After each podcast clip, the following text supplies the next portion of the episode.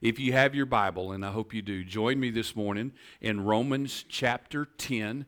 Uh, we're going to get pretty close to reading that whole chapter this morning. Um, and as part of part of our worship and our time um, together, I want to take just a minute as we start and pray. And I want you to join me as we pray. Our brothers and sisters across the planet in Turkey and Syria, if you've watched the news, you know devastation, uh, just absolute devastation. And I don't know, I don't know the number now. I know it had exceeded twenty thousand um, the other day of of lives that were lost. Uh, 7.8 magnitude earthquake, hundreds of aftershocks, um, buildings. It's it's been crazy to watch the news because while a, while news has been on site and filming, a building will fall in the background, and it's just it's just it's been tragic. So I want us to spend some time this morning as we get ready to uh, to dig into the Word because again Romans 10 Paul's speaking directly to the Jewish nation to the Israelites and we're going to talk a lot about some more specific things about them this morning but this part of the world Turkey Syria I mean we're we're talking about biblically historically significant uh, parts of our world. So I want us to be specific and significant in our prayer this morning, uh, again, for the folks there. So join me as we, uh, as we pray together this morning. Father, this morning we pray with uh, millions around the world uh, for our brothers and sisters in Turkey and Syria, and God, just uh, the devastation and the loss that um, we can imagine because we can see images on the news, but God, we can't imagine what it's like um, in, in the middle of just absolute destruction. And Father, there's, there's many uh, to pray for this morning. God, for the families uh, that are, are mourning in the losses that have taken place. And God, we just pray for, uh, for their peace through a very difficult time. Father, we pray for the men and women that, uh, that are there um, working to find survivors and working to help and, and putting their life in harm's way to, uh, to help. And God, we just pray for their safety and protection. Um, and, and, God, we pray um, for their strength and endurance um, as they work through um, the destruction. And God, for the people that uh, that are even still on the way to assist. Um, God, same for them, for their safety and, and their, their strength and endurance um, with, with tons of, of work ahead to rebuild uh, cities. And God, more than anything this morning, what we pray for is the truth of your gospel that's carried through people that love you and know your love that are there or headed there um, as they talk and they share um, with many people that have no hope right now in the middle of this recovery. Uh, but God, that they would come to know the hope that's in you alone through the work of your Son on the cross. And God, I just pray. I pray that many would come to know you. And understand your love. Even in tragedy, understand your love and your passion and compassion for them. So God, in the middle of in the middle of a mess, God, you have your way. You work in ways that you only can do. And God, we're going to watch and we're going to stand in awe of how you work. And Father, we're going to give you the credit for everything that you do. Have your way there. Just like we pray that you have your way here. And we pray this in Jesus' name. Amen. So join me in Romans chapter 10, and let's start out. We'll read the, uh, the first four verses together. Paul writing, Dear brothers and sisters, The longing of my heart and prayer to God is for the people of Israel to be saved. I know what enthusiasm they have for God, but is, it is misdirected zeal. For they don't understand God's way of making people right with Himself. Refusing to accept God's way, they cling to their own way of getting right with God by trying to keep the law. For Christ has already accomplished the purpose for which the law was given. As a result, all who believe in him are made right with God. And we'll, we'll stop right there as we dig in. And if you remember um, from last week, the nine, chapters 9, 10, and 11 of Romans, uh, the, Paul kind of takes he kind of takes a, a, a break in the letter, even though it's not really a break, but he's addressing his Israelite brothers and sisters, the Jewish nation. He's, he's addressing them specifically. And what he's what he's imploring with them and it's it's the question that that for us as we've headed into this second part of the the letter to the church in Rome is the question is are you allowing the gospel to shape your life and the spirit to control it and that's what Paul is if, if as you read and as you uh, study this out he, he's literally he's literally begging for his, his brothers and sisters in blood to get to know, to know, to believe, and put their faith in Christ alone. And again, all these things that he's saying to them is revolutionary stuff because especially for uh, the nation of israel the jewish people they've, they've lived a, a, a completely different way of understanding how to obtain God's righteousness. And they've, they've worked hard for it. And again, some of that we'll dig into as we get further into the verses. But Paul, what Paul is wanting them to understand is that it, it's a heart issue for them to know, to understand, to believe in Christ, and to allow that to change their life. And, and last week in chapter 9, what we looked at was how Paul stressed to them that, that Israel, the children of Israel, are they're, they're special to God. And they've, they've missed. They've, they've missed what was set out for them, trying to achieve things on their own. But God's not done yet. Through His mercy, through His design sovereignty, He's not done with the nation of Israel yet, just like He's not done with us. I mean, this, this is something that even though this specific part of the letter is addressed to some specific people, there's so much that we can pull out of it because it applies directly, directly to us today as well. In chapter 10, Paul's really addressing, digging into their, their rejection their rejection of Jesus Christ and even explains to them the responsibility that they have. Because again, that question are we allowing the gospel to shape our lives and the Spirit to control it? There's a human responsibility that comes with that as well. For us, there was a point, or if not yet, there will be a point for you that you have to, you have to say yes. You have to believe it in your heart that Jesus Christ is the Son of God, that He died on the cross, that He was raised from the dead, and he's sitting at the right hand of the Father, pleading for us. And you have to, you have to believe that in your heart and, and confess that with your mouth. Profess that Jesus is Lord. There's a, a human responsibility in all of this. It's not, it's not something, as he's pointing out to the Jewish people, it's not something you work for. It's not something that you can check boxes and do good stuff and, and, and build your case for it's belief. And it really is simple belief from the heart.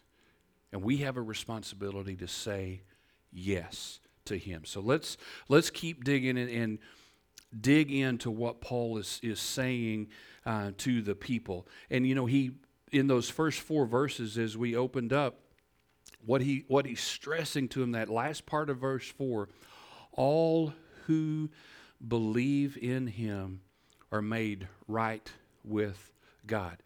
And he's just stressing that to them. Believe. believe. You're going to hear that word several times as we go through these verses together this morning. He's calling on his own people to believe. So let's let's continue reading verses uh, five through eight. Um, coming out of verse four, all be- who believe in him are made right with God. Verse five, for Moses writes that the law's way of making a person right with God requires obedience of all its commands. And here you can hear him talking directly to, writing directly to his own kinsman.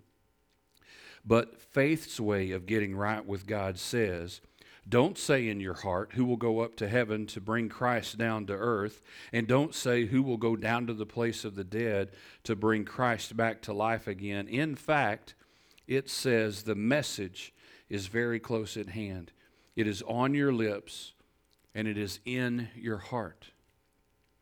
And that message is the very message about the faith that we preach. Y'all hear y'all hear that over and over in what Paul is saying to to his people, his his fellow kinsmen. It's it's a heart matter. It's faith in Christ. It's believing in Christ alone that makes you right. Remember our for the, the book of Romans, as we've studied this out the series, be right. To be right with God, to know God's righteousness is faith in Christ alone. And you would think, I mean, and, and this is this is gonna maybe maybe to some of us, this this is gonna sound like statements that you would answer with, well, duh, to put it in words I understand. But you would think that Israel, the nation of Israel, the Jewish people, you would think that Paul wouldn't have to write this to them. You would think that they would have been waiting for the Messiah to come and, and even been eager about him coming because of what they had in their hands, the, the, the writings that they had in their hands that God had given that He meant to prepare them for the Messiah that was coming. I mean, that, that was the intent, was to prepare them, make them aware, even give them a warning, but make them aware that the Messiah was coming. But we know they rejected the Messiah. We talked about that a little bit last week. He he just he he didn't he didn't measure up to their expectations. And and through all of the things that the nation of Israel had done, the law that they had that was given to them from God by direct revelation, and even the ones that they added, because they added a lot of rules to the to the intended law. They just didn't see their need for salvation because they, in their own eyes, they had everything together. Now, if the Messiah, the one that in, in what they knew, preparing them, if he had come to change the political scene, man, they'd have been all about that because they, they were ready to uh, they were ready to have that change in, in their lives, but they weren't willing to give up what they had built to have a relationship with the one that God sent. They were too proud. We talked about that too last week. Very proud people. A very, a very zealous people. You know, in their mind, with uh, with the laws and the things. In verse five, says, "For Moses writes the laws." Uh, for Moses writes that the law's way of making a person right with God requires obedience to all of its commands. You know, they even they had even, and I said this just a second ago, they thought they had improved on it a little bit because they added their own stuff and they added their own traditions and they made it all about good works and good deeds and all the things that they could do. And all of those things were getting in the way, and Paul, in his writing and in the work that he did, working very hard wanting his Jewish friends to know to know Christ and to know that Christ is the only way to recognize that and all of this stuff that they had created. Sound familiar? Again, I, I told you earlier there's application for us. all of the stuff that we create, I don't know about any of you, I can speak for me, gets in the way, right?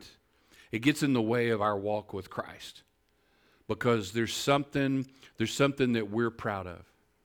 There's something that we're trying to hang on to that that will slow us down or will even um, what's the word impede our relationship and our growth and we're just we get to the point of being just too proud to let go. And you know paul if you take a look at that in, especially in chapter 10 he's quoting many many of the text that they had what we call the old testament He's quoting many of those, trying as a plea to get them to understand. If, if you study it out, and, and we're not going to take the time for me to point them all out to you this morning, but just in chapter 10 alone, he's quoting Leviticus, Deuteronomy, Isaiah, the Psalms, and Joel.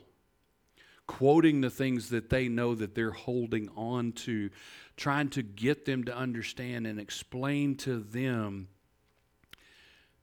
that it's about Christ it's, it's about Christ, but their pride and their self righteousness gets in the way, and they just they just refused. The people of Israel just refused to accept, to understand, and even to learn about God's righteousness. And Paul is just, he's, you can just, I can, you can just hear it in the tone of what he's writing. He's, he's begging. He's begging and saying, Look, your lineage, your heritage, your laws, none of that works, it's in the way it's all showing you Christ. But instead of worshiping Him, you're worshiping this, the stuff.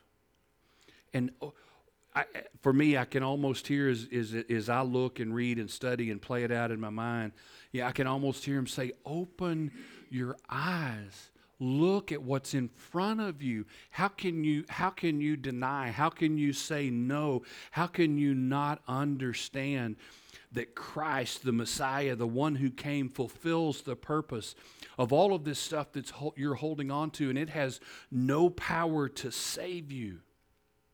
It's pointing to him Christ. Christ alone. Put your faith in him. And I can just for me I can hear the tone. I can hear uh, in his voice just him begging, Look, see, hear. How can you not? How can you, how can you ignore this? How can you miss this? And again, our question for us application are you allowing the gospel to shape your life and the Spirit to control it? This is the same for us. He's asking us the same thing. How, how, can you, how can you miss this? How can you put things in the way of this? How can you not understand? How, how can you keep working so hard when Christ has done everything? Why do, why do you struggle? He asks me that all the time. Why do you struggle? It's done. Live in it. That question are we allowing the gospel? To shape our lives, to shape our heart, to change us, to do the work that He's given us to do. Let's move on. Verse 14. I'm going to get out of order here just a little bit, but it's okay. Verses 14 through 17, and I promise I'm not going to camp out on this section a long time, even though I could. Uh, there's some important verses that we're that we're going to look at right here, and this is written first to the people, uh, the Jewish people, the people of Israel. But man, this is written this is written to us, and I want to I want to share some things with you this morning um, that go along with this as well. Starting in verse 14, but how can they call on Him to save them unless they believe Him? Him being Jesus Christ.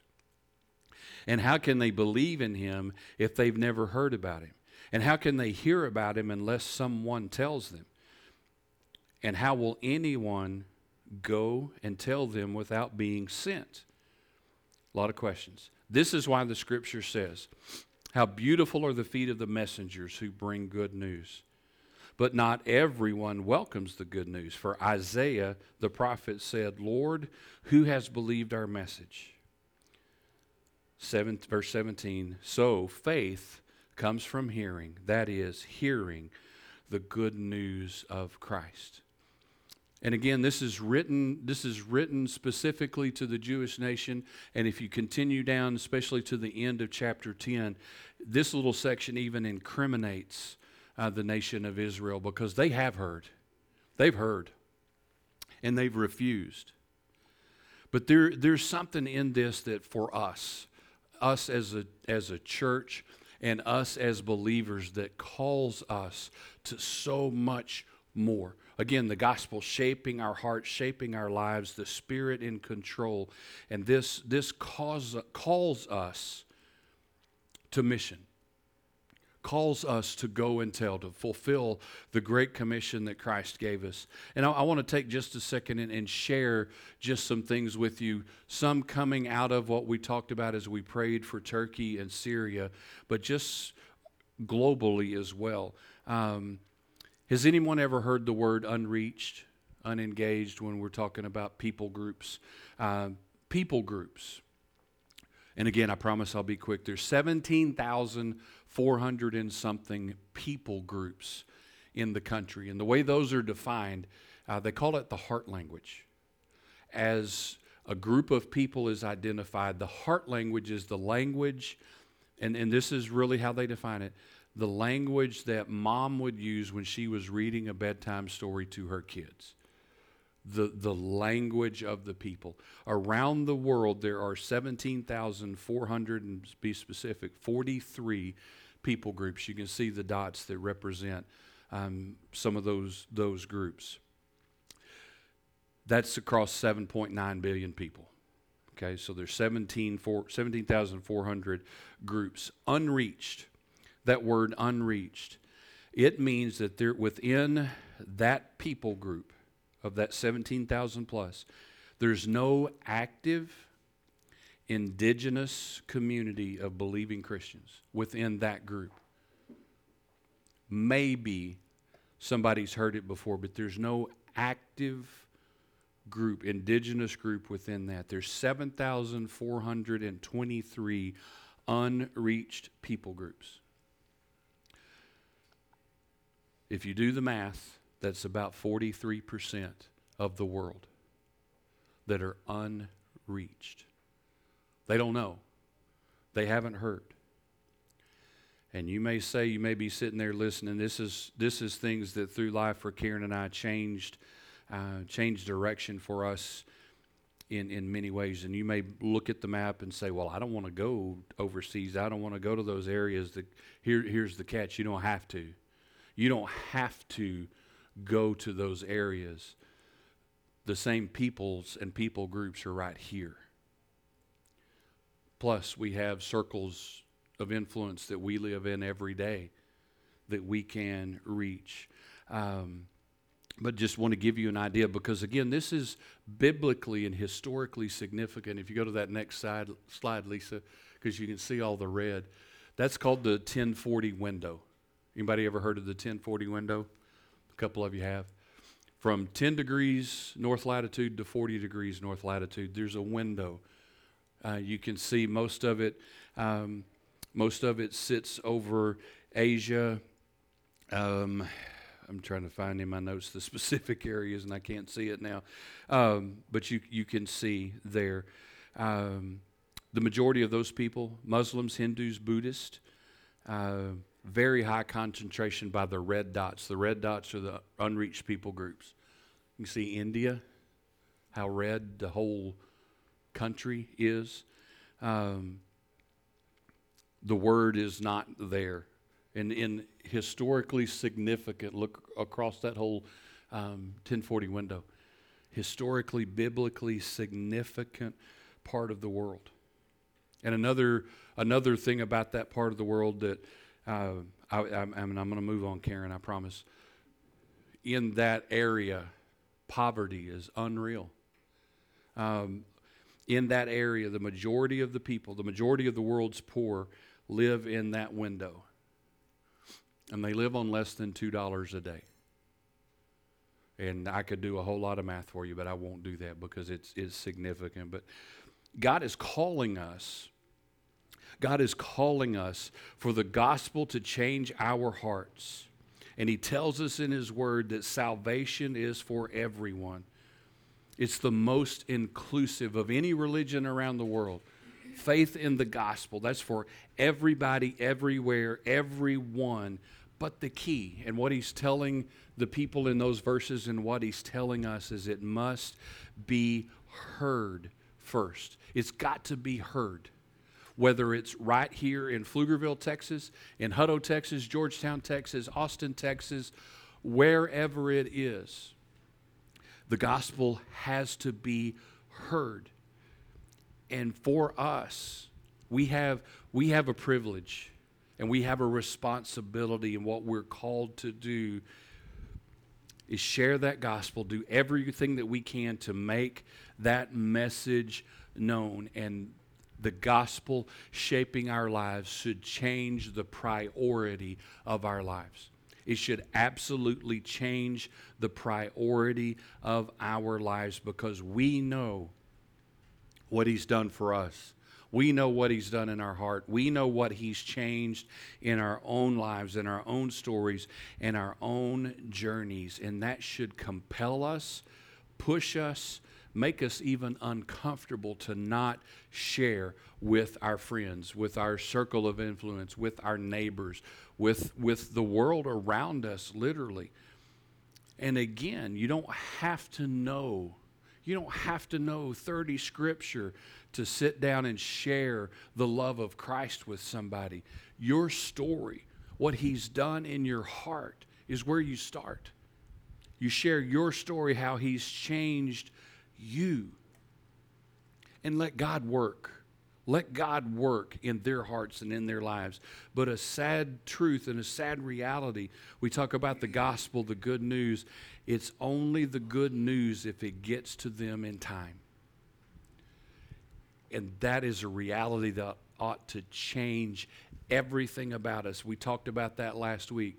Do you know that you know that you know that your neighbor knows? And it's only good news if it gets to them in time. And again, that should just change everything for us. And you know, I, I this this whole this whole thing from chapter 10 talking about Israel's rejection of Christ there's but there's there's so much good news in this, and we're coming on Valentine's Day, a day that we celebrate loving each other. And one of our core values is loving people. And if the gospel is shaping our hearts and the Spirit is controlling our lives, loving people would be and should be and is a part of who we are. And we should be taking this message everywhere we go. Verse 17 so faith comes by hearing that is hearing the good news of Christ. And then if you back up in Romans chapter 10, let's back up and follow with me uh, back in verse 9, that section I skipped over. If you openly declare that Jesus is Lord and believe in your heart that God raised him from the dead, you will be saved. Simple, right? If you openly declare that Jesus is Lord and believe in your heart that God raised him from the dead, you will be saved. For it is by believing in your heart that you're made right with God, and it is by openly declaring your faith that you are saved. As the scriptures tell us, anyone who trusts in him will never be disgraced. Jews and Gentiles are the same in this respect. This is for everybody. They have the same Lord who gives generously to all who call on him. For everyone who calls on the name of the Lord will be saved. There's no exclusion in that. There's no, there's no ifs, ands, buts, not them, them. There's none of that. All. The word all, there's, there's no nothing that we have to do to dig in and define what does all mean. All is all again, if they don't hear, They can't know.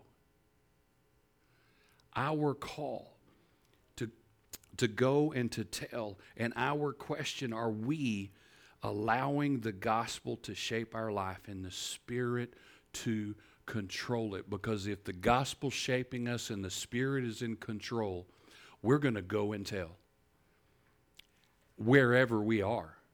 At lunch today, we'll look for those opportunities. At school next week, we'll look for those opportunities. At the shop next week, we'll look for those opportunities and we'll take them. It doesn't mean it doesn't mean that everybody accepts. I mean, we're, we're studying and looking at a, a whole nation that rejected. And it's not every one of the Israelites. There were some in the time that had accepted. But basically, we're looking at an entire nation who had rejected Christ. We're going to encounter the same thing, whether we're in one of those countries that we looked at on the map or we're just down the street. But always remember this they're not rejecting us. They're not rejecting us.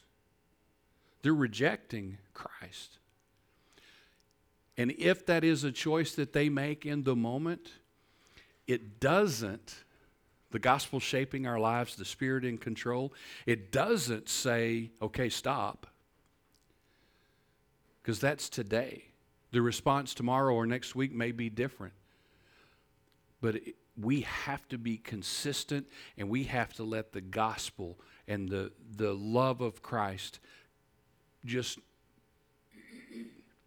I don't know, I'm struggling for a word, but just pour out of us. Everywhere we go. How beautiful are the feet of the messengers who bring the good news.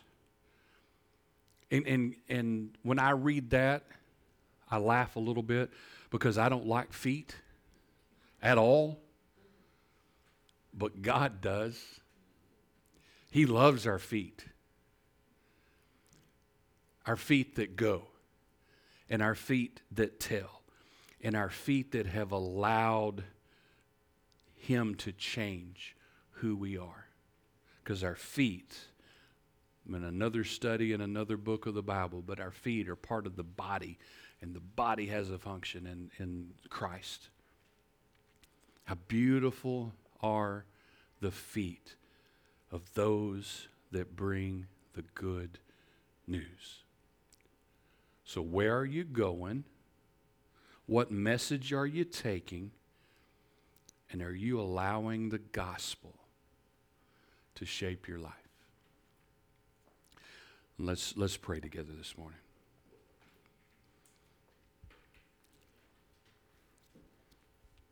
And as, as we get ready to pray, just want to, uh, want to take just a minute just for, you know, just for us here this morning.